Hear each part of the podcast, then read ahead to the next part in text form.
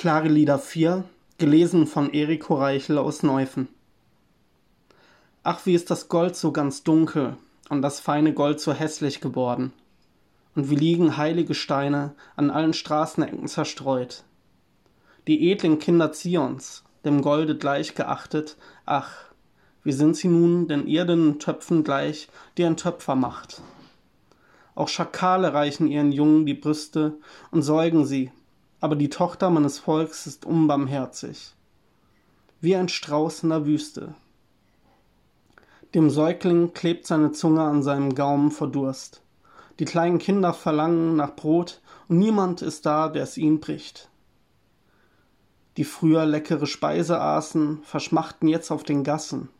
Die früher auf Purpur getragen wurden, die müssen jetzt im Schmutz liegen. Die Missetat der Tochter meines Volks ist größer als die Sünde Sodoms, das plötzlich unterging und keine Hand kam zur Hilfe.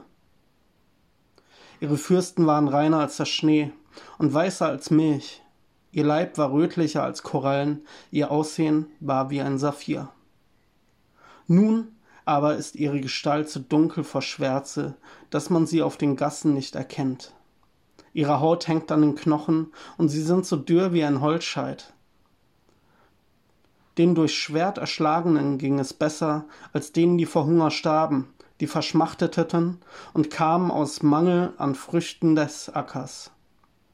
Es haben die barmherzigsten Frauen ihre Kinder selbst kochen müssen, damit sie zu essen hatten in dem Jammer der Tochter meines Volks. Der Herr hat seinen Grimm austoben lassen und er hat seinen grimmigen Zorn ausgeschüttet. Er hat in Zion ein Feuer angesteckt, das auch ihre Grundfesten verzehrt hat.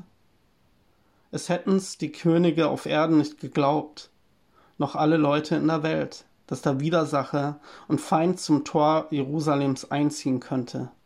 Es ist aber geschehen, wegen der Sünden ihrer Propheten und wegen der Missetaten ihrer Priester, die dort der gerechten Blut vergossen haben.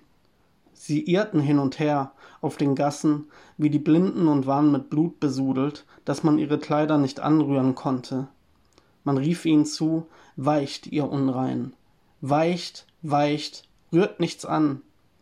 Wenn sie flohen und umherirrten, so sagte man auch unter den Völkern, sie sollen nicht länger bei uns bleiben. Des Herrn Zorn hat sie zerstreut. Er will sie nicht mehr ansehen. Die Priester ehrte man nicht und an den Alten übte man keine Barmherzigkeit. Noch immer blickten unsere Augen aus nach nichtiger Hilfe, auf unserer Warten warteten wir auf ein Volk, das uns doch nicht helfen konnte. Man jagte uns, dass wir auf unseren Gassen nicht gehen konnten, und da kam unser Ende. Unsere Tage sind aus, unser Ende ist gekommen. Unsere Verfolger waren schneller als die Adler unter dem Himmel, auf den Bergen haben sie uns verfolgt und in der Wüste auf uns gelauert. Der Gesalbte des Herrn, der unser Lebensodem war, ist gefangen worden in ihren Gruben, wir aber dachten, in seinem Schatten wollen wir leben unter den Völkern. Ja, freue dich nur und sei fröhlich, du Tochter Edom, die du wohnst im Lande Uz. Denn der Kelch wird auch zu dir kommen, dass du trunken wirst und dich entblößt. Deine Schuld ist abgetan, du Tochter Zion. Der Herr wird dich nicht mehr wegführen lassen. Aber deine Schuld, du Tochter Edom, wird er heimsuchen und deine Sünden aufdecken.